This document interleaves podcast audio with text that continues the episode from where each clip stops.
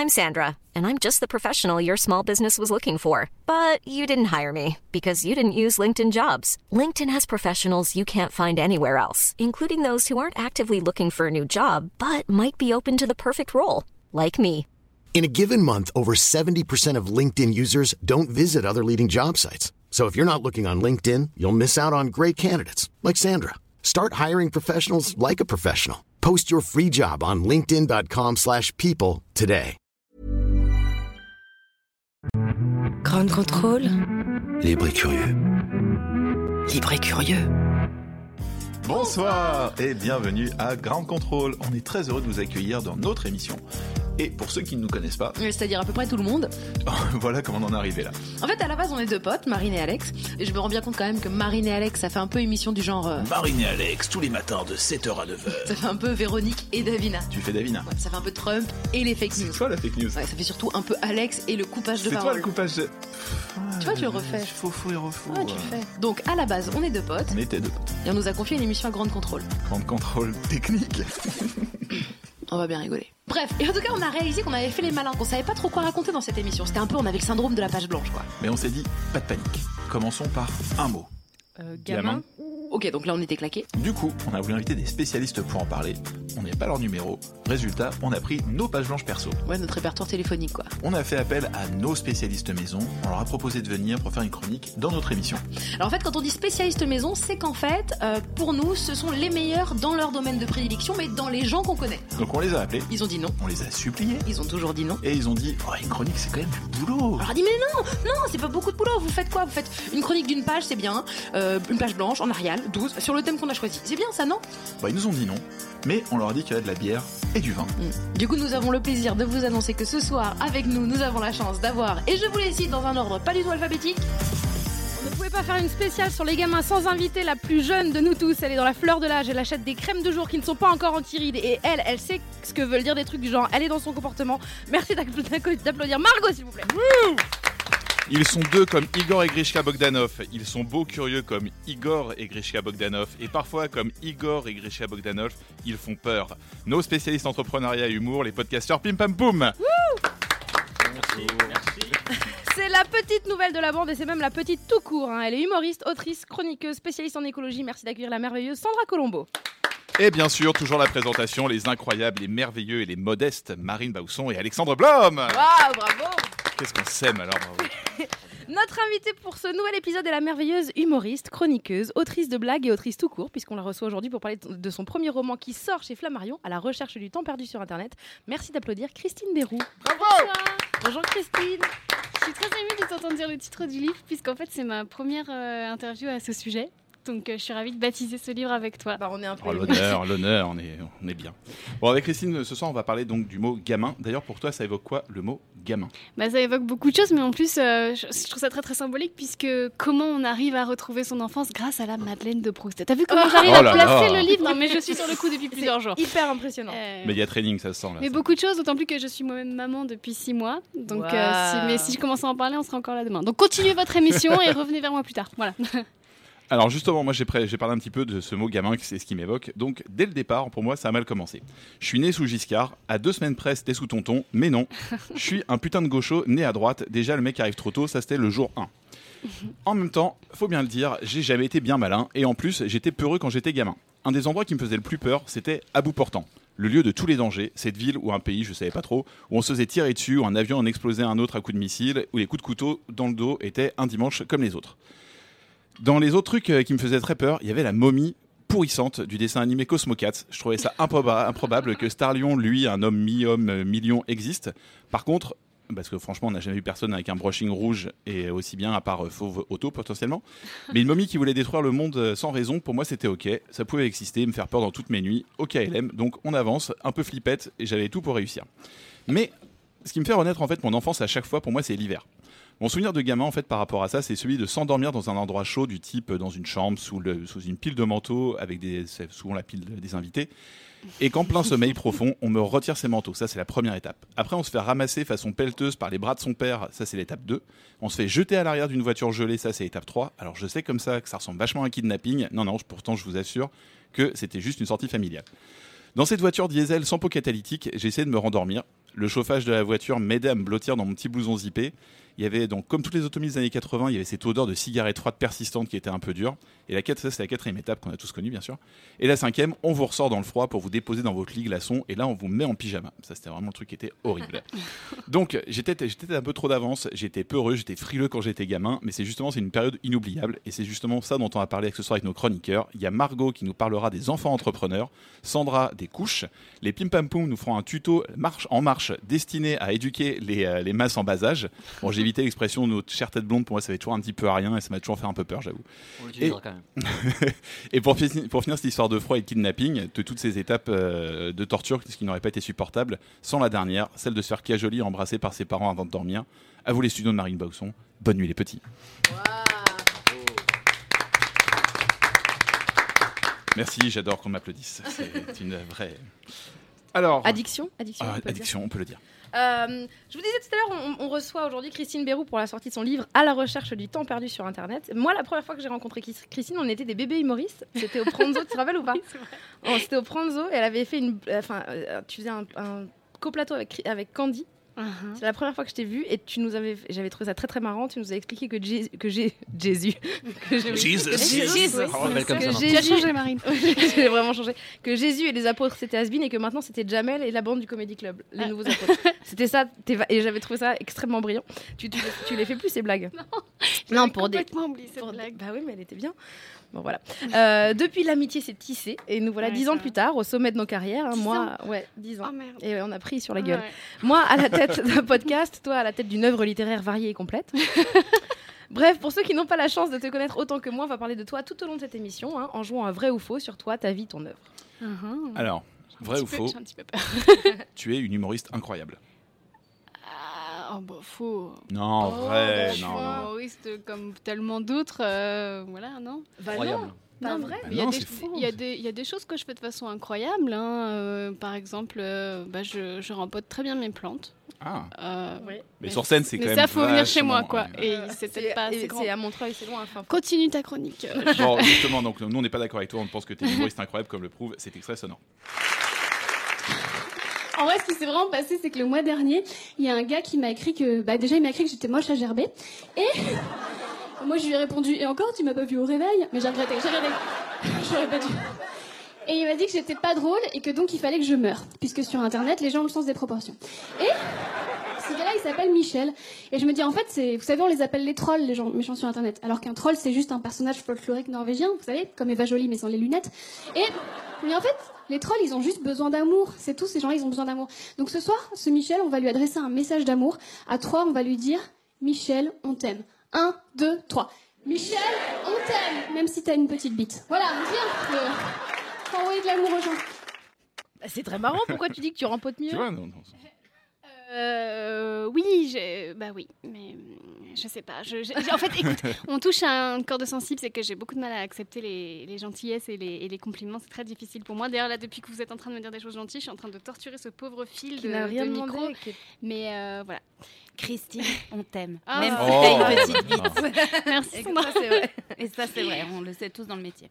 Ça se dit, c'est vrai. Mm. Alors moi j'ai une question Christine, Euh, Oui. elle est un peu étrange parce que euh, je l'ai jamais d'ailleurs posée à chaque fois, on reçoit des humoristes à chaque fois et je l'ai jamais posée comme ça, mais à toi je sais pas pourquoi j'ai envie de te la poser. Pourquoi tu es humoriste?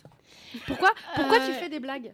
Mais euh, c'est difficile de répondre à cette question, tu le sais comme moi, Bien parce qu'en mais- fait, euh, ça, ça, ça s'impose en vérité. Euh, moi, j'ai commencé à écrire des sketchs, j'avais 14-15 ans, et en fait, euh, euh, la société essaie de nous pousser dans le droit chemin en nous expliquant gentiment que c'est pas un vrai métier, que c'est pas ça qu'on veut, puis ça sort de toi tout le temps, t'es obligé d'écrire, et puis, et puis la scène t'appelle, et puis en plus, j'ai eu la chance d'arriver à un moment donné où bah, c'était un peu à la mode, du coup, il y avait des concours d'humoristes, il y avait des festivals d'humoristes, et tout ça, ça me tendait les bras, et, et voilà, et j'ai couru vers ça, et puis un jour, je me suis réveillée un matin et j'étais humoriste.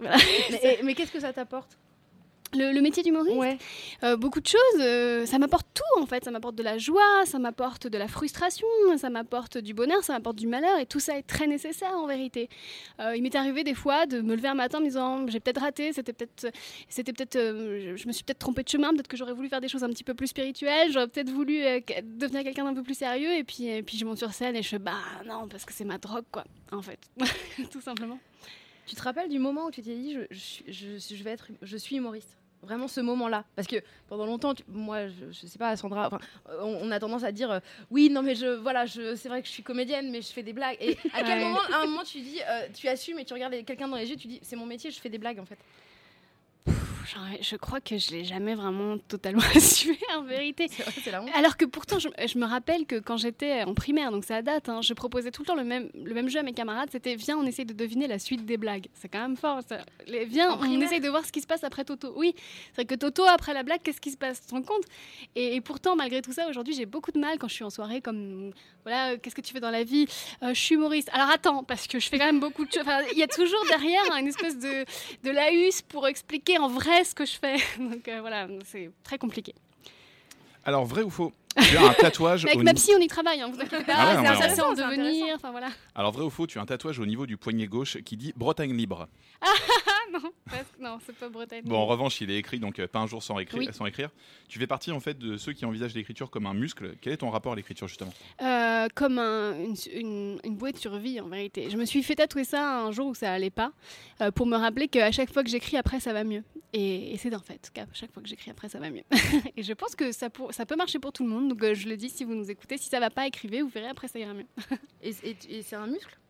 Oui, bien sûr. Après, ça dépend de ce qu'on veut faire. Mais si oui, on, on attend un résultat, oui, et plus on fait, plus on est bon à ça. Euh, C'est comme le sport en vérité. Si on fait du tennis pour le plaisir, euh, qu'on n'attend pas de résultat, alors non, on s'en fout de muscler. Mais si on a envie de gagner Wimbledon, oui, on y va, quoi. Et on muscle et, et on vise l'excellence. Quel serait ton Wimbledon personnel, Christine?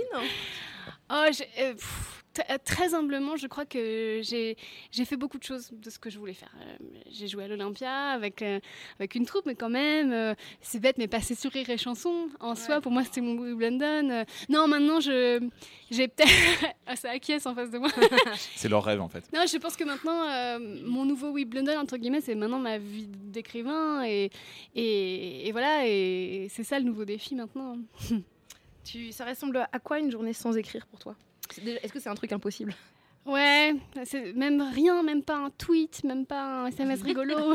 Là, tu fais vraiment addict. un, tweet, hein, Bah, en Instagram. général, c'est que, j'écris. En ce moment, je vous avoue que depuis que, je, depuis que je suis maman, euh, ça arrive souvent les journées sans écrire parce que je dors peu, parce que voilà. Mais c'est nécessaire, c'est une autre vie. Mais une journée sans écrire, en général, c'est que ouais, c'est qu'il s'est passé quelque chose de, de pas de pas normal. c'est que ouais, j'ai peut-être, je suis dans un coma éthylique ou euh, ce qui m'arrive souvent puisque je suis bretonne. Bref, Non, mais euh, parce qu'il y a quand même un truc dont j'aimerais qu'on parle, Christine, c'est que. Effectivement, tu n'arrêtes pas de parler de ta fille. Tu as eu une petite, une petite Oui. fille euh, il y a pas longtemps et euh, on s'écrivait pendant que tu accouchais. mais oui, c'est vrai, on a chatté ensemble pendant mon accouchement. Ouais. Ah oui, ah, c'était littéralement Alors, ça. J'étais sous péridurale à l'intention parce Ah que sinon les choses auraient été impossibles. Ouais, mais Oui, est-ce ce que. Est-ce que quelqu'un a filmé ces Et donc, Christine a écrit un sketch en accouchant.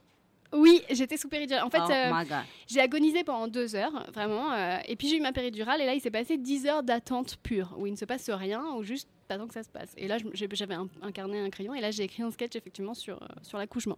Voilà. Et puis après, j'ai fait moi la maline, hein, parce qu'après, quand ton enfant arrive, les choses sont un Tu petit dis, bah non, j'ai pas la chute. Moi, tu penses plus, plus à rien, là. Tu penses plus au sketch, tu penses plus à rien.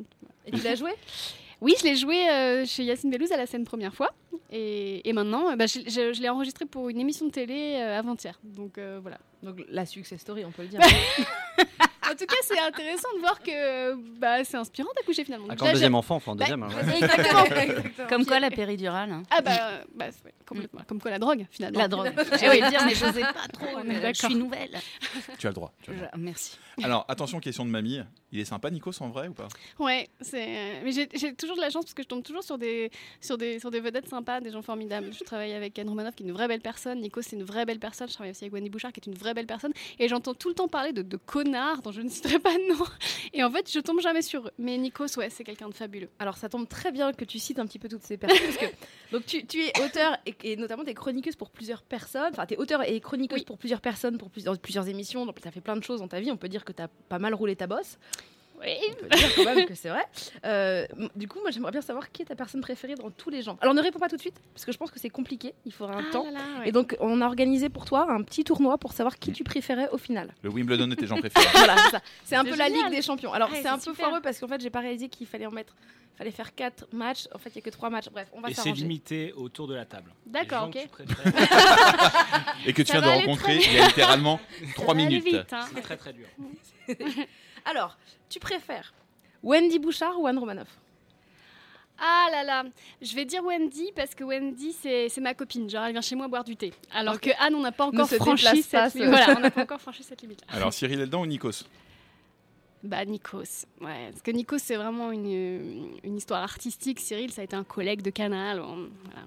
Catherine et Liliane ou Thomas Joubert? Ah, ça c'est compliqué. Euh, bah, je veux dire Catherine et Liliane parce que ça a été quand même une expérience professionnelle assez euh, qui m'a fait grandir. Alors que bon, Thomas Joubert c'est de la radio comme j'en avais déjà fait beaucoup. Euh, Wendy Bouchard ou Nikos Oh là là, alors ça c'est vraiment, ça c'est fourbe.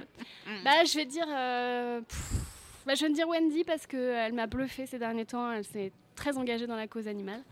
Et elle fait des émissions extraordinaires hein, sur le droit des animaux et du coup elle mérite euh, d'avoir la, la petite médaille. Dans les dents, Nikos, avec un petit peu plus parler de la fourrure. Catherine et Liliane ou Wendy Bouchard? Bah Wendy Bouchard à ce moment-là. Donc on peut dire Nous que Wendy. Bouchard, c'est Ouais, vraiment. Wendy euh, Bouchard a gagné. Ouais, et je suis contente que ce soit elle. Et t'aurais dit elle à la base ou?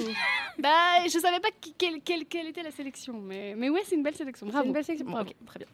Euh, On va commencer donc avec notre première chroniqueuse. Elle est à la mode Ah. ce que Élise Lucet est au scandale. Monsieur Sarkozy, bonjour, c'est Élise Lucet. Elle est aux enfants ce que Pétrolane est pour les cheveux secs, quand on n'a pas le temps bien évidemment. Au génie ce que Javel Dose est à la propreté, j'avais le dire à tout le monde. Soit notre experte dans toutes les catégories, l'incroyable Margot Steinmiller. Ma maman voudrait bien me voir, chercheur, notaire, prof de maths. Moi je me verrais plutôt plus tard, rêveur, ninja, prof de rap. Alors sachez que je mourrais d'envie d'épiloguer sur la génération Z, donc les ados nés après 95, ou la génération Alpha, donc les enfants des années 2010. Selfie tête de chien, post-bad sur Instagram, haul sur YouTube, iPhone à deux ans, tant de choses à dire et en même temps si peu. Alors non seulement c'était trop facile, et au vu de l'actualité cette semaine assez déprimante avec l'arrivée au pouvoir brésilien d'un Trump bis, des mini-tornades en Corse et le retour des Kids United avec un album spécial chant de Noël. Ça c'est terrible. Je me suis dit qu'on aurait sûrement plus besoin d'une chose, un peu d'optimisme. Alors ce monde n'est peut-être pas complètement foutu. Parce qu'un peu partout, des gamins entre 7 et 15 ans prennent la relève. Et comme on aime bien donner des noms, on les appelle les business kids ou les kids preneurs. Alors je pense à Mosia Bridge, qui a créé à 9 ans Moss Bows, euh, des nœuds papillons un peu fun pour ressembler à ses idoles euh, à l'époque, euh, Justin Bieber. Justin Bieber et les Jonas Brothers. Euh, alors ça cartonne et le mec, le mec a même signé un partenariat avec la NBA cette année, en toute simplicité. Euh, on a aussi Alina Morse, elle c'est la plus médiatisée, qui a monté Zolly Pops, des sucettes Elsie qui n'abîment pas les dents. Elle a eu l'idée à 7 ans et a commencé avec un mini investissement de la part de ses grands-parents. Aujourd'hui, à 12 ans, son père travaille pour elle et elle a vendu pour 2 millions de dollars de bonbons. Alors ma préférée, c'est Michaela Ulmer, 13 ans. Elle, elle a monté sa marque de limonade au miel pour sauver les abeilles. Après s'être fait piquer, je précise, à 4 ans et demi, elle se rend compte que cette espèce est en voie de disparition. Elle se lance tout naturellement dans l'apiculture, commence un stand au coin de sa rue, lève des fonds, donne 10% des bénéfices à des assos et finit par rencontrer Obama, trois fois.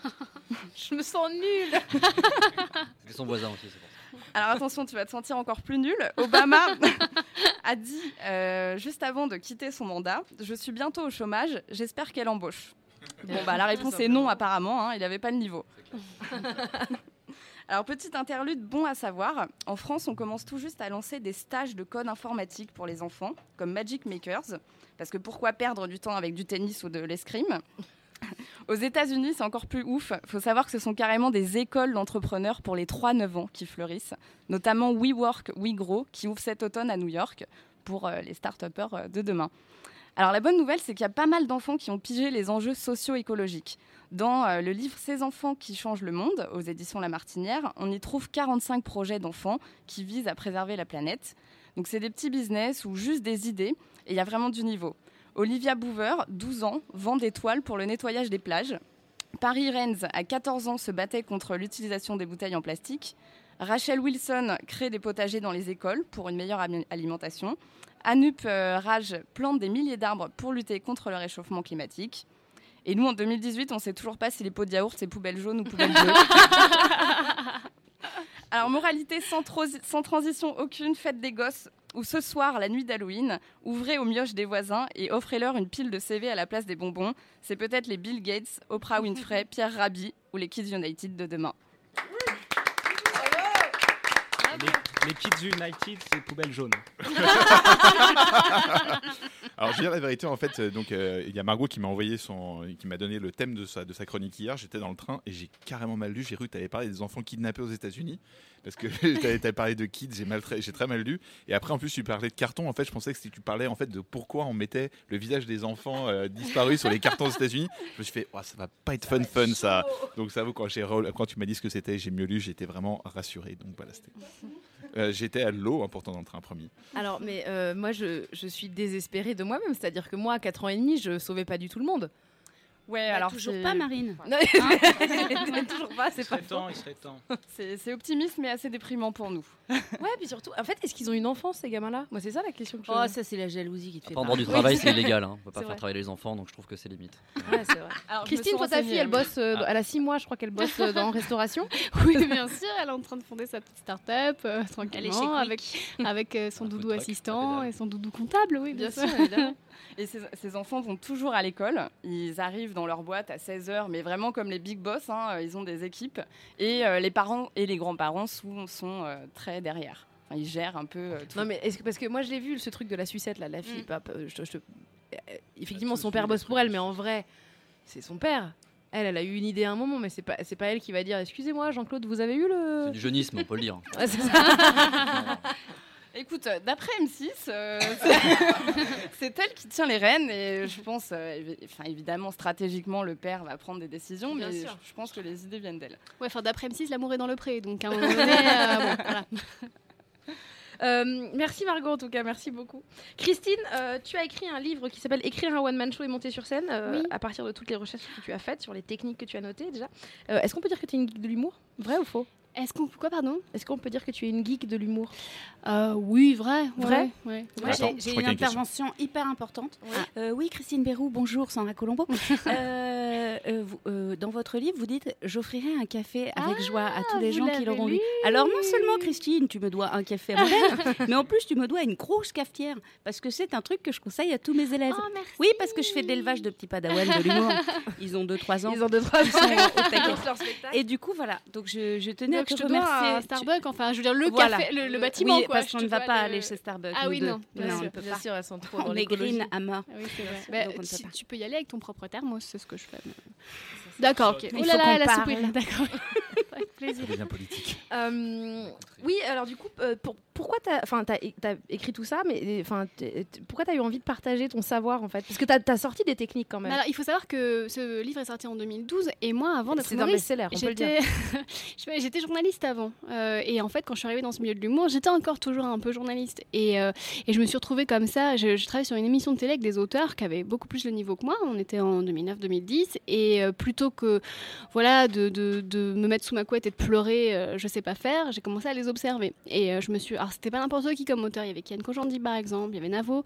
Et je me suis dit, bon, euh, je vais regarder comment ils font, puis je vais prendre des notes. Et en prenant des notes, je me suis rendu compte qu'il y avait des ficelles humoristiques qui ressortaient très très souvent. Et j'ai commencé à les lister. Et je me suis dit, ça a dû être fait déjà. Et non, ça n'avait jamais été fait. Et donc j'en ai parlé à une maison d'édition qui a été très intéressée. On a écrit ce livre où je recense toutes les ficelles humoristiques et, et je montre qu'on les utilise autant chez Molière que dans Friends.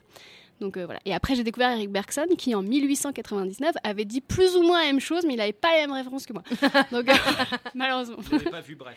Mais non, C'est ça. Mais c'est pas comme les magiciens où t'as pas le droit de montrer les, les tours et maintenant t'es, euh, t'as été conspué par la profession et ils veulent Bah, plus d'ailleurs, parler. c'est- euh, Ouais, c'est- bah, en fait, c'est ton roast à partir de maintenant, quoi. Non, parce qu'on peut avoir les ficelles et pas avoir le petit truc en plus, tu vois, qui va faire que voilà, et on peut connaître des tours de magie et ne pas savoir faire. voilà. Et c'est vrai que moi aujourd'hui, moi, dans- je trouve que je me suis rendu compte avec en vieillissant, enfin en vieillissant, en étant depuis longtemps T'as de dans, la bouteille, dans ce. J'ai j'ai déroulé du câble. je- Eh bien, Eh bien. quelle confidence. Oui. Euh, non, mais je, je me suis rendu compte que maintenant, c'est vrai que je vois les structures de, Mhm. de blagues arriver quand je suis dans un spectacle, mais en fait, ce qui me plaît maintenant, c'est d'être surprise par la chute, alors que je vois toute la structure que j'ai donc appris, enfin les structures que j'ai donc apprises euh, Grâce à son euh, livre. grâce au livre. Et de depuis qu'il est sorti, je dois vous avouer que j'en ai localisé d'autres, des structures. Ah, et, tu vas et faire je un les par... Non, justement, je les... maintenant ça suffit. C'est aux autres maintenant de, de les définir et d'en faire quelque chose. Même pas sur une petite réédition où tu rajoutes des petites choses? Bon, non, ça m'intéresse plus, je passe à autre chose. D'accord. Ouais. Mmh, Très bien. Euh, à titre personnel, je pense que tu es une des personnes les plus travailleuses et les plus talentueuses que je connaisse. D'accord. Vrai ou faux? Bon acte. Ça c'est cadeau. Euh, Non, vrai. Est-ce que tu as, peur parfois de plus avoir de blagues? Parce que tu travailles énormément. Enfin, là, en ce moment, tu es sur plein de choses en même temps. Est-ce que parfois, tu as, peur d'avoir épuisé ton quota de blagues? En toute honnêteté, non, puisque je travaille beaucoup avec l'actualité. Et l'actualité étant tout le temps différente, je sais que toutes les connexions comiques seront nouvelles. Euh, Là, c'est caviar. En plus, il y a bien euh, une, une catégorie de personnes à qui le contexte actuel profite, ce sont les humoristes. Euh, Trump, c'est caviar. euh, Ouais. Le remaniement, là, c'était caviar. mais, mais Trump, il n'y a même plus besoin de faire des blagues tellement Non, il les fait bah, lui-même. complètement, oui, ouais, ouais, ça en est le déloyal, bien sûr. Mais non, je sais que voilà l'actualité, avec mon humeur et, et aussi mon mon âge et, et le fait que je, je deviens une nouvelle personne chaque jour, fait que je vais avoir de nouvelles idées à, à chaque fois. Donc euh, oui, quelquefois ça va peut-être être un peu mécanique. euh, Il y a des jours où je mets plus d'âme que d'autres, mais, mais globalement, euh, c'est ça qui est merveilleux avec ce métier, c'est que c'est tout le temps différent. C'est magnifique. Arrête. C'est magnifique. Euh, alors, rien à voir, mais euh, j'ai eu l'idée d'un jeu. Oh là là Non, mais en parlant par texto aujourd'hui, avec, enfin hier avec Sandra, avec qui on, on disait qu'on vivait la Dolce Vita en tant qu'humoriste. Euh. Et donc je lui disais attention à ne pas confondre avec la, la Dolce Vita, alors Vita avec deux A. hein. Vivre la Dolce Vita, mais avec une meuf qui commande tout ce que tu fais en chantant en R&B. Bon, alors ça m'a fait rigoler, mais toi aussi, donc je suis bien contente. Donc je, je propose qu'on fasse tous ensemble un jeu. hein. C'est pas que Christine, c'est tout le monde. Euh, de quoi sont sorties ces citations? Le film La Dolce Vita de Fellini ou une chanson Mais de c'est Vita? dur C'est hyper C'est dur. dur. On joue à Vita ou la Dolce Vita. Donc euh, tout le monde a le droit de jouer. hein. Alexandre, première citation. Mon mec se tape une autre femme, ouais. Elle s'appelle Andy, fille de la nuit. Elle a un mec qui vit sur Saint-Denis. Vita, oui, Ah, Vita. vous Ah, êtes- les gars, vous êtes ouais, forts ouais. quand même. Vous connaissez vos classiques un peu quand même. Ça, ça fait On n'a pas vu le film, on connaît que Vita. Tu es la mère, la sœur, l'amante, tu es le diable et tu es l'ange, tu es la halte, le refuge dans la tempête. Vita ou Dolce Vita? C'est dur, hein. C'est dur, hein Dolce Vita. Ah, J'aime bien, tu fais comme si tu connaissais par cœur le. Bah, carrément. Moi, je connais Exactement, le c'est film. c'est la Dolce Vita, c'est très Je important. sais à peine qui est Vita. La chose importante, tu l'as trouvée depuis bien longtemps. Une femme qui t'aime telle que tu es, qui t'a donné sa vie parce qu'elle t'aime. Et moi j'ai peur de jouer, j'ai vraiment peur de passer Vas-y, pour vas-y, une vas-y. conne, parce que j'ai pas vu la Dolce Vita, donc euh, pff, je sais pas, c'est- je crois que c'est un piège ça, je dirais Vita. Eh non, Eh c'est non, la Dolce Oh Dolce Vita. merde Oh là là Tu viens d'enlever toute crédibilité à ma promo de bouquin. Ouais, c'est pas aller sur l'Italie, c'est bon, tu. On prend la vie comme elle vient et on l'amène où on a envie. Moi je joue plus, hein. Dolce Vita, Margot. Dolce Vita. La Dolce Vita Margot Dolce Vita. La Dolce Vita Euh, Oh là là, Euh, la Vita, spécialiste sèche. Vita et c'est Sandra Oh Effectivement, c'est Vita. Ouais, c'est Vita. Je crois que si tu m'aimais à la moitié moins que je t'aime, tu commencerais à comprendre. Mais tu ne ressens rien. Tu n'as jamais su que c'était ce, ce qu'était aimer. C'est décousu déjà. Ouais, c'est vrai. J'ai pas joué dans, j'ai pas joué dedans, c'est pour ça. Oh putain, j'ai donné un indice. Oh là là. Oh mon dieu. Dans un clip de Vita Est-ce que tu vois qu'il y a quelqu'un qui a déjà joué dans Vita? Ah, ils sont plusieurs, je pense. Mais... Ah, jeu. en même temps, j'ai pas. Eh oh, ça va, elle a une réputation. Qu'est-ce que vous avez Mais alors enfin Et donc alors force, Vita, quand même. Ok, et la, la dernière, ok. Donc c'était la Dolce Vita évidemment. La dernière, donc c'est Boulevard de la Villette. On fait des emplettes, on monte à Montmartre et on se tape un grec. Bah là, on hésite vachement, hein, Le- parce que Fellini, il est un peu spécialiste Ouais, de boulevard de la Villette. Et du hein. kebab. Et, Et du du kebab. Stop, et on fait des emplettes à monoprix. Alors, Bah, je dirais Vita. alors moi j'ai même noté Vita qui vit la Dolce Vita. Ouais. Quand tu te tapes un grec à Montmartre, je pense que vraiment tu, Ah, T'es au summum. tu, tu profites vraiment de la Folie vie. Et puis le grec à Montmartre, euh, quand même, il, Il cher, il faut cher. vendre des albums, hein. euh, voilà. Exactement. quand même. Alors justement, il y a Margot qui nous parlait tout à l'heure euh, des enfants qui étaient entrepreneurs. Toi, Christine, donc t'es maman depuis cette année. Tu veux que ton enfant fasse quoi plus tard? Tu penses qu'il va faire quoi? Qu'il va être web designer, data analyst, consultant web marketing, benchmarking? Oh, En fait, euh, c'est une conversation qu'on a souvent avec mon chéri. Euh, on veut qu'elle fasse exactement ce qu'elle a envie de faire. Et c'est pour ça qu'on va devoir se forcer quand elle propose quelque chose, quand elle dit Moi, plus tard, je voudrais faire. à ne à être ni content, ni, ni contrarié, à être neutre. Poker face quoi. C'est-à-dire que si elle. Parce que moi, je rêverais d'avoir une fille horticultrice, par exemple. Tu vois, un vrai métier de la terre, tout ça. Il suffit de traverser la rue. c'est ça. Mais du coup, je suis obligée de faire l'acteur studio pour que le jour où elle me dira maman, je veux être horticultrice, ne pas faire la joie. Et même moi Ah. qui suis végane, le jour où elle me dira maman, je veux faire un CAP charcuterie, ne pas pleurer. Tu vois, Oui, vraiment être neutre parce qu'elle doit aller jusqu'au bout de sa légende. Voilà. Et toi, petite, tu voulais faire quoi? Euh, oh, je suis passée par beaucoup- plusieurs étapes. euh, voilà, je, je voulais être. Mais toujours les métiers de, de, de scène un peu. Je voulais être comédienne, je voulais être magicienne, je voulais être princesse. euh, voilà, je- j'ai jamais vraiment été dans le. J'ai jamais dit bonjour, je voudrais être comptable ou je voudrais. voilà, jamais. Je crois que personne n'a jamais dit vraiment ça, dit. hein. Par les sûr. enfants ou de même maîtresse ou même euh, tu vois les ouais, ou même postière j'en sais pas ouais. Margot, tu voulais faire quoi quand t'étais petite? Alors moi, truc trop chiant, euh, prof d'anglais. Ah ouais Ah, tu vois, il y en a. Bah, Il y en j'étais a. forte en Et anglais, comptable me suis aussi, dit, non voilà. peut-être non.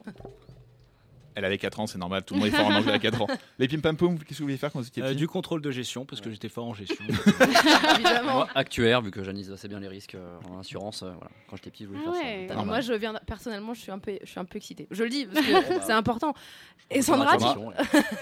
Sandra, tu voulais Euh, faire moi, quoi vous- Non, mais vous allez rire, mais moi, je voulais être mannequin, mais pour de vrai. Bon, je fais 1m50 actuellement, j'étais contrariée. mais au départ, je pensais que c'était Non, mais possible. t'étais à ça. Tu, c'est juste, Ah, eu une, tu t'es filé la. C'est la tu chute, c'est la chute. je, je sais pas où ça a merdé, mais il y a un endroit. Mais tu pourrais Euh, peut-être. Ça existe, man- parce que ça existe mannequin grande taille. Tu crois que t'as mannequin petite taille? Peut-être que les codes vont se inverser à un moment À un donné. et moment, là, il y aura tout à exactement. jouer, hein, enfin, Et là, je peux te dire un boulevard. Le monde ne tient à rien. Un boulevard La Villette. Tu pourras te taper Oh des grecs. Des Grecs à Montmartre. Exactement. Donc, on va peut-être passer à la seconde. Ah bah justement, là, on parlait de Ah toi, bah, alors dis ça, donc. ça tombe hyper bien. On passe à la première chronique. Alors tu es la nouvelle de la bande, hein, tu es chroniqueuse, humoriste. On t'a beaucoup vu sur France 2. Tu as écrit un, livre- un livre avec Nicole Ferroni qui est un énorme carton. Ah oui, et qui Alors sort le euh, livre, pas Nicole Ferroni évidemment. euh, Débat. Débat euh, Vita ou Dolce Vita Euh, Oui, et je tiens à dire, euh, je vais faire un petit peu d'autopromo. Euh, il sort en poche. ah c'est cool. Mais oui, c'est cool. Parce qu'il est beaucoup moins cher et en plus, il est beaucoup plus à, à conforme à ma taille. Oui. Euh, petit et un, un peu gros. Et du coup, voilà, on peut choisir chacun le sien. Et donc le livre s'appelle Améliore, Améliore ta vie pourrie. grâce à Sandra et Nicole. Voilà, tout simplement. Oui, tout simplement. On s'est dit, euh, faisons quelque chose de cool. Donc surtout toi, tu es, quand même quelqu'un, on peut le dire, d'engagé. hein, tu t'intéresses à l'écologie. Donc tu nous fais rire, donc tu fais du bien aux gens, tu, tu protèges la planète, tu fais donc du bien à la planète. Tu es un petit peu la solution durable de l'émission. Euh, merci d'applaudir s'il vous plaît Sandra Colombo. Y a rien qui va quand ça va bien, ça ne va pas du tout. Aïe, aïe, aïe, aïe, aïe, aïe, aïe, aïe. Voilà, c'était tout à fait mon jingle. Très bien. Alors donc moi, euh, en tant que spécialiste green, hein, dès qu'on me dit gamin, eh ben j'entends notre terre-mère hurler. Je vous demande de vous arrêter. On est déjà 7 milliards, ok? Non mais vous vous croyez où les gens? Dans une Fnac un jour de Black Friday? Ouais, elle est vénère la terre. Et elle a raison parce qu'on la pollue grave.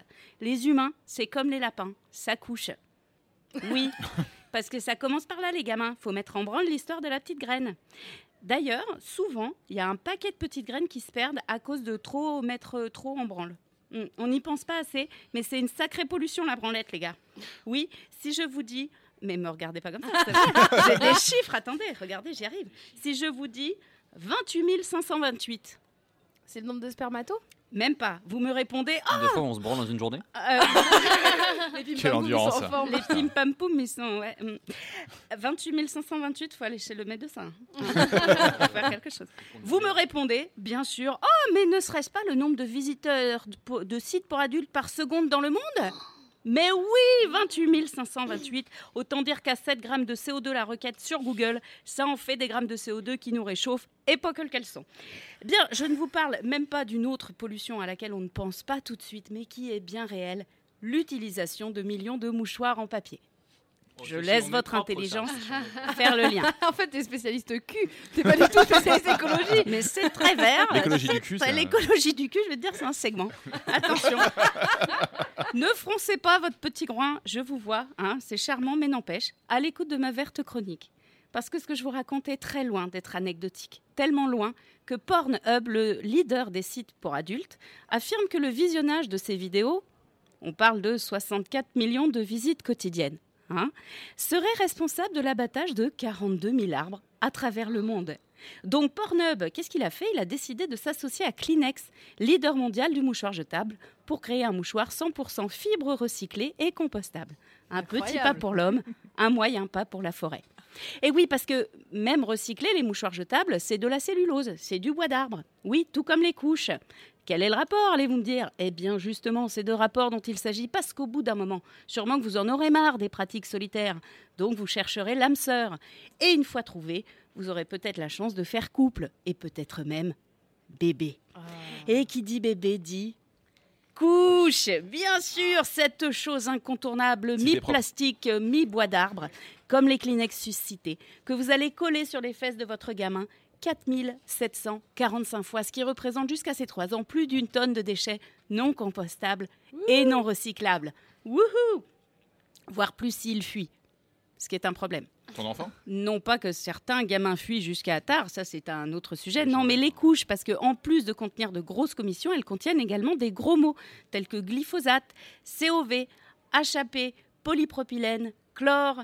Oui, chlore, parce qu'il faut que ça soit bien blanc et bien joli. Ce qui est complètement idiot si vous voulez euh, mon avis, parce que Romarin, il va tout vous saloper en moins de deux. Donc, Romarin. quel est l'intérêt que ça soit blanc comme neige, allez-vous me dire hein? Et voilà, vous me dites rien. Je dirais, ah si, Non. quel est l'intérêt que ce soit blanc comme neige? Eh, merci. Eh ben, eh ben voilà, on ne sait pas, on demandera à l'industrie. Et Ah en même temps, et même si vous, au fond, au fond, au plus profond de votre être, vous voulez être un green parent, peut-être que vous vous dites non, non, tant pis. Tant pis, les dauphins n'ont qu'à aller bien se faire farcir l'estomac avec des microplastiques, parce que merde, non, vous n'allez pas la laver à la main, même si c'est celle de vos enfants. Vous dites non aux couches lavables, mais vous vous sentez coupable. J'ai une très bonne nouvelle, les gars. Si on prend en compte tout le cycle de vie d'une couche lavable, depuis qu'elle a été créée jusqu'à son décès, hein, donc on parle des lavages à, soi- à 60 degrés minimum, parce que c'est seulement à cette température que les micro-organismes du caca s'éliminent. Et oui, les séchages, hein, multiples et variés, sèche-linge, air naturel, etc. Eh bien, figurez-vous, c'est beaucoup plus polluant que les couches jetables. non. Joie, bonheur et soulagement dans nos cœurs. C'est pas vrai. Ah, Si, Christine. Tu le fais parce que nous, on a les mains dans la merde. Mais oui, c'est ça. Pour rien. Attendez, Christine Bérou, j'ai quand même une bonne nouvelle pour vous qui les utilisez déjà. Le seul moyen de diminuer leur impact environnemental, c'est de les utiliser pour plusieurs gamins. Oui, alors bon, ça risque de créer d'immenses traumatismes, hein, je ne vous le cache pas, pour l'enfant qui aura non seulement à porter les vieilles fringues de son aîné, mais également à caguer dans le même vieux coton. Oui, oui, bah je sais, mais j'ai jamais dit que c'était facile d'être vert, mais pas que de rage. Oh, Oh Sandra Colombo, mais c'est là. Tu déprimes, Christine Ah, ou pas je suis verte dans tous les sens du terme. euh, Voilà, il va falloir faire deux enfants au moins. Oui, bah, c'était un peu prévu, je te cache Voilà, pas, eh mais je très pensais bien. pas lui faire l'affront d'utiliser les mêmes couches Si que t'es obligée maintenant. Ah Oh là là là. Mais peut-être que ta fille, elle va créer dans d'ici 2-3 ans une super entreprise. elle va. Tu vois, il y aura moyen de. Merdéo, ça va. Bah oui. Ça a bien marché. Merde, c'est très drôle. Euh, et donc, euh, ok. Christine, toi, tu es évidemment l'écologie, ça te concerne pas du tout. Tu t'en fous total. Hein. Vrai ou faux? Eh ben, Bah faux. D'accord. Ouais, non, elle a fait- plus d'humour quand on parle de trucs verts, d'accord. Justement, donc tu es vegan et d'ailleurs tu as fait donc énormément de pédagogie à ce sujet. C'est un sujet euh, qui est plutôt dur à aborder euh, puisque tu es très militante ou pas? Oui, je l'ai eu été beaucoup. Euh, on passe UET Oh là là C'est encore Non, mais plus parce compliqué de parler de véganisme, c'est d'utiliser du passé simple. Non, parce que quand on, quand on devient euh, on, on a accès, tout d'un coup, on ouvre les yeux sur beaucoup de choses et du coup, on devient un peu euphorique et, hystérique et on a envie de convaincre tout le monde et les gens n'ont pas forcément envie de savoir à ce moment-là et du coup, on devient, il y a plusieurs phases. Au début, on est, on, on- est prosélyte, après, on est déprimé et après, on envoie la terre entière et maintenant, je suis apaisée et j'en parle si on m'en parle, mais je veux plus du tout imposer euh, mon point de vue euh, aux autres. Et du coup, là, on, du coup, maintenant, on fait le zéro déchet, on est passé à l'étape supérieure et du coup, je prends sur moi vraiment pour pas raconter ma vie, que maintenant on achète en vrac, et que c'est vachement mieux. J'attends qu'on m'en parle. Donc voilà. Mais, Mais là, on t'en parle. t'as vu bah, je suis ravie. T'es un peu suis, contente. je suis vraiment ravie. Tu fais le zéro déchet, Sandra Ah, ah, ça- Ah. Elle est partie, elle, elle a quitté le studio. Notre spécialiste écologie. Non, mais moi, bon, je, euh, pardon, mais moi, je vis avec Christophe Canard, qui, oui, c'est son vrai nom. On est les Colombos, Non, on est les Colombos de Canard. Ah, Ouais, c'est merveilleux, on dirait un sitcom classe. américain. Hein, t'as vu et, et en fait, Christophe Canard, déjà, il, il- il- il a du mal à percevoir le concept de ne pas manger deux fois par jour de la viande. Ah oui. Parce que pour lui, par exemple, le jambon ou le saucisson ou le viande. pâté, c'est pas de la viande. Ah, ou les Ah oui. knacky balls, c'est pas de la viande. a pas Non, tort, ça, c'est Ça, la c'est la vraie raison là-dessus, on lui dit la Ça, c'est vraie. un petit Ça, peu du vrai. plastique. Bon, mais voilà. Et donc, du coup, déjà, le, zéro- le zéro déchet. C'est compliqué. hmm. Que l'on croit. Mais bon, euh, je suis pas venue pour parler de ça. Bon alors Christine, ton livre sort bientôt. Euh, tu nous l'as apporté en exclusivité, donc on est un petit peu content. Je le montre à la C'est euh, super radio. bien, C'est à la radio, ça marche je le montre, je le montre au micro. Euh, c'est ça, ça s'appelle euh, À la recherche du temps perdu sur Internet. C'est un hommage à Marcel Proust. Oui, tout à fait. Euh, qui donc et donc c'est un, un- un recueil de tes meilleurs tweets. Ça Vrai ou faux? Bah faux. Tu peux nous le pitcher un petit peu Oui, en bah en fait, euh, la- au début, c'est une histoire vraie. C'est quelque chose qui m'est vraiment arrivé. C'est que j'étais, euh, c'était il y a deux ans et demi, j'étais en tournée avec le Jamel Comedy Club, dont je faisais partie à l'époque, aux Antilles. Et, et en fait, j'avais apporté le premier tome de La Recherche du temps perdu que j'avais acheté huit mois avant. Mais en fait, j'arrivais jamais à le commencer. Et en fait, là-bas, on, on a eu une après-midi plage et mon téléphone est tombé dans l'eau. Et je me suis retrouvée sans téléphone portable, sans smartphone aux Antilles. Donc euh, je sais pas si le truc, donc je ne pouvais plus faire des selfies sur la plage, etc. Et je me suis retrouvée face à face avec Marcel.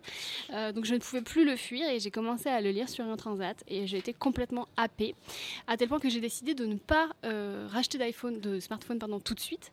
Alors du coup le roman commence là puisque dans, mon roman l'héroïne décide de ne plus avoir de smartphone du tout. Moi j'en ai récupéré un quelques jours plus tard et du coup je me suis je me suis amusée à imaginer qu'est-ce que ce serait la vie sans smartphone. À la place, on remplace par la charge du temps perdu et c'est l'histoire d'une mutation de cerveau. Voilà. C'est un peu. bleu. C'est- Moi, j'ai lu le premier chapitre. Oui. Il y a longtemps. Il y a deux, café il y a deux ans. Je devrais avoir le droit à un, un, un, un, Un peu- un- un- un couillette. un cafounet. Ouais. un ca- euh, c'est c'est très, c'est c'est super bien Ah bah, écrit. le, le- c'est- le c'est plus dur, c'est pas de le commencer, c'est de le finir. Oui. C'est- en fait, c'est que- si je dis j'ai lu le premier chapitre, c'est parce que j'ai pas pu aller plus loin. Parce que je t'avais envoyé le manuscrit en entier. Ah, c'est vrai Et Oui. je l'ai jamais lu Bah, Oh, j'ai honte Eh ouais. Donc on apprend que je suis vraiment une connasse. euh, Mais je dis, c'était la première version, donc ça a beaucoup changé. Mais va à la plage et jette ton téléphone à la mer et tu pourras peut-être lire son livre en entier. Exactement. Non mais attends, t'es tellement fan en plus maintenant de, de, de la recherche du perdu. Mais ce qui est c'est même une tapisserie chez toi. Mais alors non, c'était une tapisserie avant. Ah. Et du coup, j'en parle dans le roman. Je dis quelquefois, il y a des écrivains qui essayent de rentrer en contact avec nous par des petits signes et tout. Et je m'en suis rendu compte après. Je me suis dit, mais c'est vrai que quand j'ai aménagé dans ma maison, euh, comme papier peint, j'avais choisi une page de- géante de la recherche du temps perdu. Que tu n'as ja- que tu n'avais Parce pas que lu je trouvais ça rigolo d'avoir la Madeleine de Proust dans la cuisine. C'est drôle. Mais c'est quand même dingue. ouais. Alors juste pour ceux qui n'ont pas, euh, qui n'ont pas, culture. euh, ouais, ou qui, comme nous n'ont pas lu, enfin comme nous, je, je parle peut-être en ton nom, euh, Alex, et auquel cas je suis vraiment désolée, qui n'ont pas lu à la recherche du temps perdu. euh, Pauline de la Broye-Allard euh, en avait fait une, une, Une chronique une- ici une chronique ici, donc c'était le, le thème c'était pavé, donc allez lire ça parce que, enfin allez écouter parce que donc elle nous faisait, elle nous a fait un petit ré- résumé rapide, donc voilà, je. Rapide, tout est Mais relatif, Enfin, rapide, mais... tout est relatif, mais voilà. Mais c'est si dommage de se spoiler. Parce que moi, j'ai essayé de, de, de pas trop spoiler le. À la fin, il meurt. Ouais. Et seul. Tu meurs à la fin, Christine? Bah, Le personnage meurt Je ne peux rien dire. Tu ne peux rien dire? Non. Bon, euh, il est quand même un peu marrant ton bouquin. Euh, oui, bien sûr. Bah, après, on se refait pas. Hein.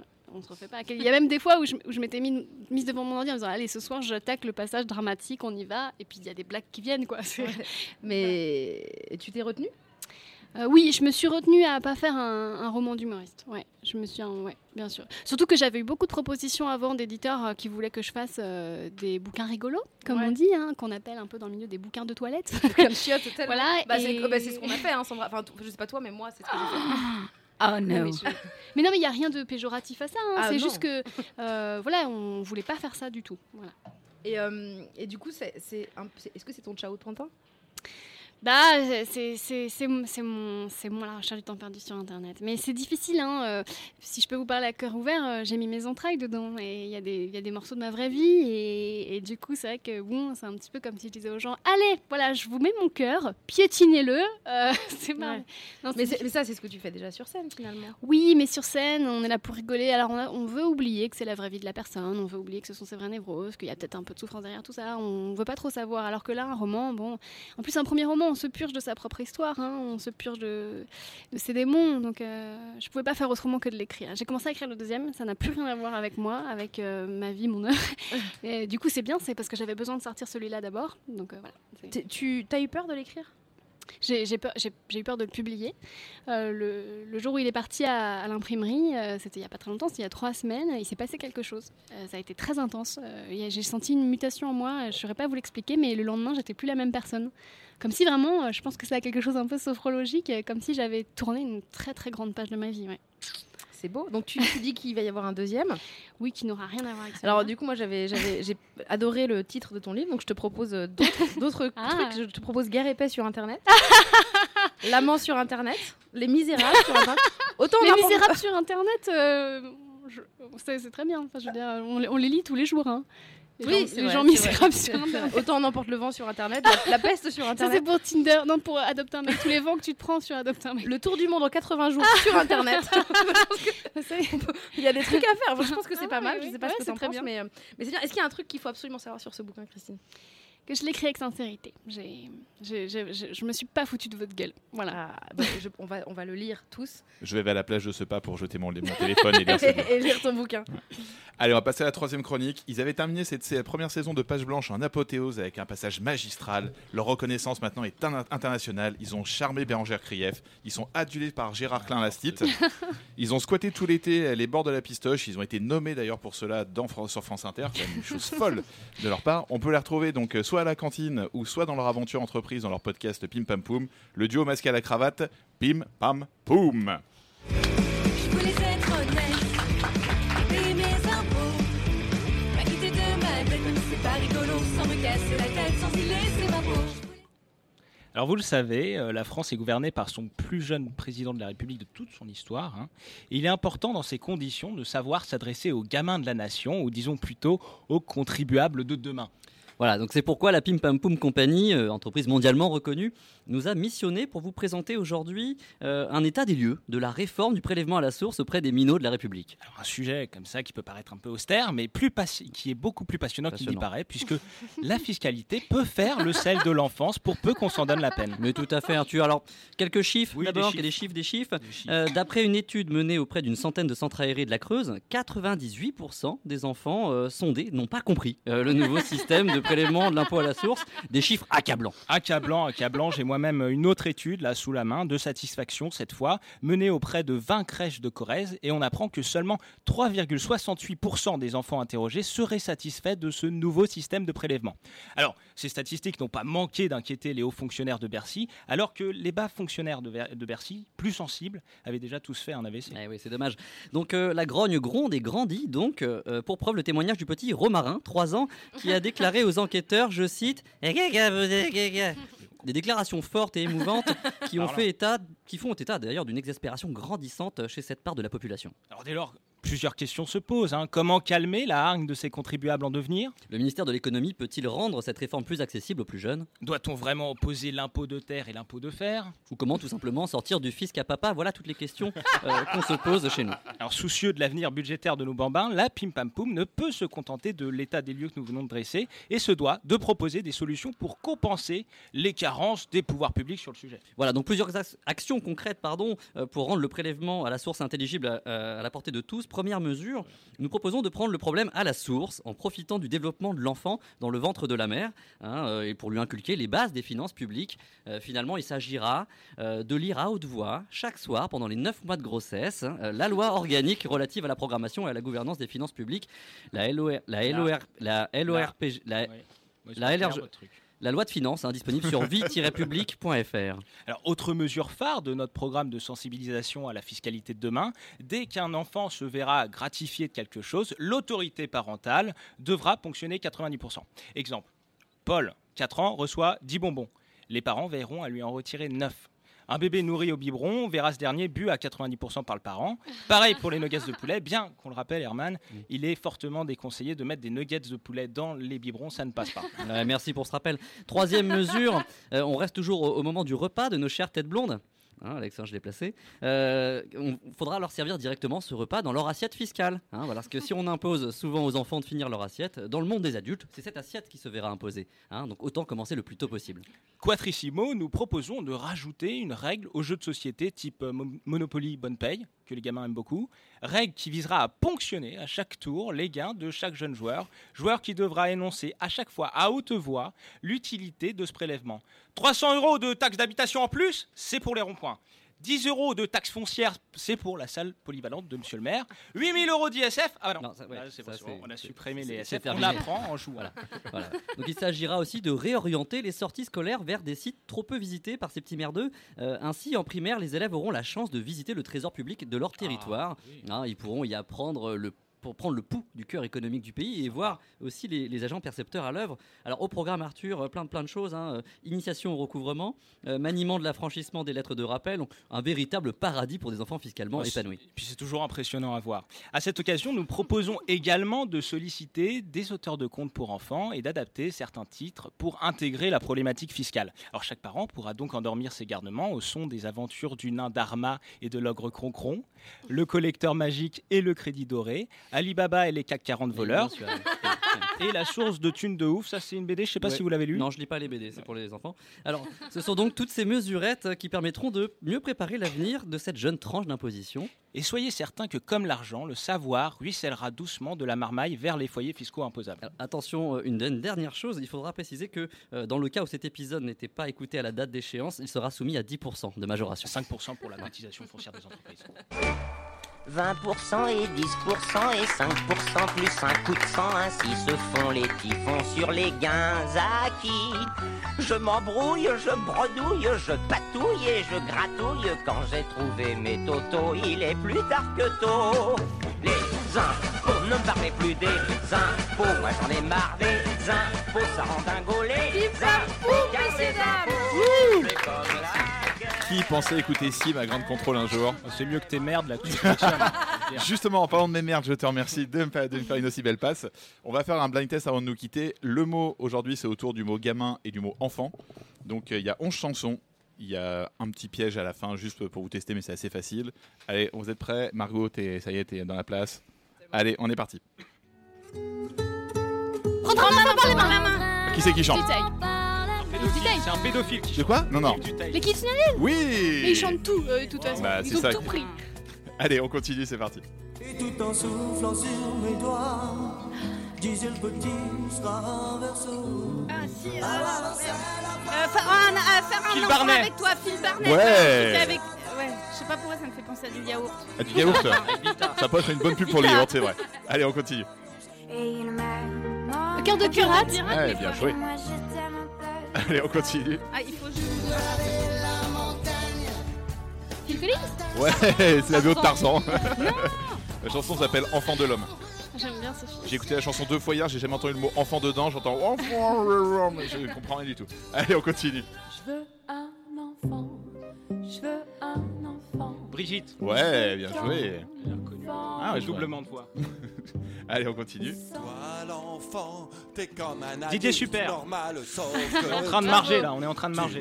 On gagne des choses ou pas? Parce que moi j'ai pas de casse, donc euh, du coup je, je mise tout sur Arthur. Hein. Là, je me sache bien Arthur. T'es sur un vrai bon moment, les gens Pour comme toi, je les hein. renvoie dans leur pays. C'est faux. Bon, allez, on continue. C'est plus compliqué. Bien le rap Booba, Caris, euh. MTM, je dis tout ce que je connais comme Alors, c'est ça. un pote de Joey Star, mais. Je- Bon, Karine Le Marchand. c'est la chanson, le son des sales gosses de Karine Le Marchand, bien évidemment. Bon, c'était Dadou. Allez, on continue. Il faut tenter. des Quand au milieu de la Johnny Ouais. Mais enfin, euh, T'es tu fort quand même, un hein, tu. tu donnais tout. Ouais, fait, t'étais un jukebox avant, c'est c'était. J'y mets tout mon cœur, quoi. Je- Allez, on continue. C'est pour Marine Bausson. Diams Ouais. Enfant du Diams. désert. Une pote de Joey Star. Mon casque ne doit pas marcher, j'ai Ouais. l'impression que c'était un homme. Allez, on continue. Sa femme, non On est là. Patrick Bruel Ah, bravo. C'est à mon Je te époque, laisse, ça, hein, Colombo. Patrick. Là, Arthur, tu me déçois grandement, je t'attendais là-dessus. Ouais, François, je pensais vraiment que t'allais l'avoir toi. hein, Il y a un sim, rassure-moi. il y a un sim. Non, je suis désolé, il a pas de sim. Allez, on finit. Attention, Patrick Topalov. Oh putain. Euh, les champignons euh, magiques. Mangez-moi, mangez-moi. C'est ah, c'est toutes mes premiers Hit Wonder. c'est- Alors, comment s'appelle le groupe? Allez. Bah, c'est Les mangez-moi. babouses. On les appelait mangez-moi dans les booms, on disait Ah, ouais, mais ouais, c'est mangez-moi. vrai, T'as raison. vous, Ah, les étiez où kids, les- y a Bon, pas- c'était donc ça s'appelait Billy the Kick Ah, et les ah, gamins en ah, folie. c'est- ah. Donc, je sais qui a gagné Marine Bausson Bah alors attends parce qu'on m'entend pas. Euh, bah, c'est Christine Béroux qui a gagné. Ah, c'est voudrais bravo, juste féliciter Margot à qui quelqu'un quelqu'un dans la, ici cet endroit euh, qui est donc Jérémy Richet euh, qui donc est chroniqueur également euh, dans notre émission sur d'autres émissions parfois euh, lui a dit que c'était Billy the Kick et elle n'a pas voulu tricher et j'ai trouvé que c'était hyper Bravo, classe. bravo, On peut Margot, applaudir bravo, Margot. Margot. Elle a une belle. Pour cette défaite à la loyale. J'avais juste pas entendu sinon Formidable, merci beaucoup. Euh, on arrive à la fin de cette. cette- cette- merci. Euh, on Assieds-toi, arrive à la Marine. fin. de- Merci. Faut, attendez, Faut que je me réinstalle parce que. ouais. Vita. Non. Euh, et on arrive à la fin de notre, de notre émission et, et c'était voilà, on a appris ce soir, on a parlé du mot gamin et on a appris que le gamin, enfin que gamin, c'était pas forcément que ce qu'on pensait. C'est- non, non, bien sûr, gamin, c'est plein d'autres choses. Gamin, c'est par exemple une momie pourrissante. C'est jeter un enfant dans une voiture gelée et se faire cajoler par ses parents. C'est Christine qui rempote ses plantes sur Internet. c'est écrire et chansons à Wimbledon. C'est la péridurale. C'est Wendy Bouchard qui va boire le thé à Montreuil. Ce sont des sucettes qui n'abîment pas les dents. J'ai noté qu'ils n'abîment pas les gens. Finalement, c'est un petit peu pareil. C'est changer le monde à 4 ans et demi. Gamin, c'est les Kids United dans une poubelle jaune. C'est Vita qui, li- qui vit la Dolce Vita. C'est une poker face devant Jeanne qui dit qu'elle veut être euh, charcutière. Gamin, c'est Nicole Ferroni qui est un carton. C'est la terre mère qui est vénère. C'est 28 528 recherches sur YouPorn. Donc, c'est vraiment énormément, énormément de branlettes. hein. Euh, c'est plein de gens, c'est plein de gros mots. Ce sont des couches lavables pour rien. C'est dire U et T. C'est ne jamais commencer à la recherche du temps perdu, sauf si vraiment t'es au soleil. C'est le L-O. Non, c'est la L-R. la- bref, c'est une loi, t'as compris. Ça, c'est être fiscalement épanoui. Et être gamin, c'est Karine Le Marchand qui se, prend, qui se lance dans le rap. Et être gamin, c'est perdre à la loyale, euh, alors qu'en fait, bon. euh, T'aurais quand même pu gagner. T'aurais pu si t'avais bien entendu quoi. Voilà, en tout cas, gamin, c'était ça, et c'était pas que ça, c'était c'est tout ce qu'on a appris aujourd'hui, on en a parlé aujourd'hui, et vous venez d'écouter le dixième épisode de Page Blanche rempli par Christine Bérou et les merveilleux. euh, euh, Non, il est pas là. Il est pas là. Il est pas là aujourd'hui. Il est pas là, Tiki. Mais on peut on pense à lui quand même. Il y avait également Margot, Sandra Colombo, Arthur et Herman de Pim Pam Poum et présenté par Alex Blom et moi-même. On voudrait remercier Joseph au son, Mathilde Hiro à la production. Vous pouvez retrouver Alex et Tic dans leur podcast podcast sur Apple Podcast et Spotify. Je serai moi-même pour ma part sur la scène de la nouvelle scène tous les jeudis à 21h30 à la nouvelle à la nouvelle scène de Paris. J'ai dit beaucoup de fois scène. hein. Scène, scène, scène. Scène, scène. Christine, on peut te retrouver Oui, je vais redire scène puisque euh, j'organise une soirée qui me tient vraiment à cœur au profit de l'association dont je suis marraine, qui est la Ferme des Rescapés. Euh, c'est le 27 novembre à la Nouvelle Scène avec un casting extraordinaire puisqu'il y a Marine Baosson. Ah, bravo, bravo, quel bon choix. C'est que dalle. N'est-ce pas Quelle Non, je suis très contente. Il y a Elise Moon, il y a Ken Kojandi, il y a Yacine Bellouz, il y a Émilie Gassin, enfin un tas de gens dont je suis très fan qui ont accepté de faire cette soirée. Euh, voilà, la ferme des rescapés, c'est une ferme qui recueille tous les animaux maltraités euh, dans le milieu agricole. Euh, voilà, c'est des chevaux qui meurent de faim, c'est des vaches qu'on a abandonnées et elles sont que deux à s'occuper de 600 animaux et elles ont besoin de nous. Voilà, donc venez, c'est le 27 novembre à la Nouvelle Scène. Donc venez. Et donc évidemment ton bouquin À la recherche du temps perdu sur Internet, qui est un roman qui sort chez Flammarion le, 14, novembre. Mais le plus important, c'est la soirée à la Nouvelle Scène au profit de la ferme des rescapés. le déjà 27 été novembre. tu as déjà été payé en fait sur le, sur le roman t'as eu ton, ton, ton valoir donc maintenant tu t'en fous C'est ça. non mais faites-en un succès parce que c'est forcément bien puisque Christine c'est forcément bien il y a ton bouquin aussi Sandra Euh, Oui, euh, tout à fait. Pardon, j'étais fascinée par, par vous deux. c'est que dalle ça c'est la Bretagne hein, ça fait des choses merveilleuses hein, je te dire C'est ce que je me disais. Eh oui. je- incroyable, braise. Donc, ton bouquin- C'est le seul mot que je sais dire en breton. Kenavo aussi. Deux. Euh, mon bouquin, euh, pardon, excusez-moi, bien sûr, Améliore ta vie pourrie grâce à Sandra et Nicole. euh, c'est aux éditions Marabout, du coup. de Sandra Colombo Nicole Ferroni Exactement. Et c'est inc- c'est incroyable. et c'est incroyable Ah, bien sûr Il est déjà Pim sorti en poche ou il Ouais, il sort aujourd'hui. oh Mais félicitations oui, alors. on est un peu ému Mais carrément, moi aussi. Pim Pam Poum on peut Nous, vous on sort un vieux annuaire des années 60. Répertorie tous- toutes les, Et tous on les est à la page producteurs. 1390. Voilà. pas mal et euh, non, non, en vrai, on est, on est sur, euh, sur toutes les plateformes, sur sur les Spotify, plateformes sur de Deezer. podcast. Vous tapez Pim Pam Poum et vous ajoutez le mot podcast en général derrière et hop, on, a, on apparaît. et vous êtes dans vos oreilles. Et Margot, et et Margot Margot Steinmiller. Euh, ben, moi, je sors des articles tous les jours sur le site euh, de Milk Magazine. Euh, Si vous êtes friand de mode enfantine et Ou pédophile. Et de lait. On peut dire même si on est allergique au lactose. bien sûr Ah. évidemment Voilà, euh, En tout cas, merci à vous. Merci d'avoir été là. On se retrouve dans deux semaines et le mot, ce sera digital. Même si Tiki n'était pas là ce soir, on va quand même passer un de ses, le premier titre qu'il a fait pour nous à Grand Control. Donc on va écouter Tiki avec Printemps. On vous dit à dans deux semaines et on vous fait des bisous. Merci d'avoir été là. Ciao, ciao. Merci, merci. Bisous.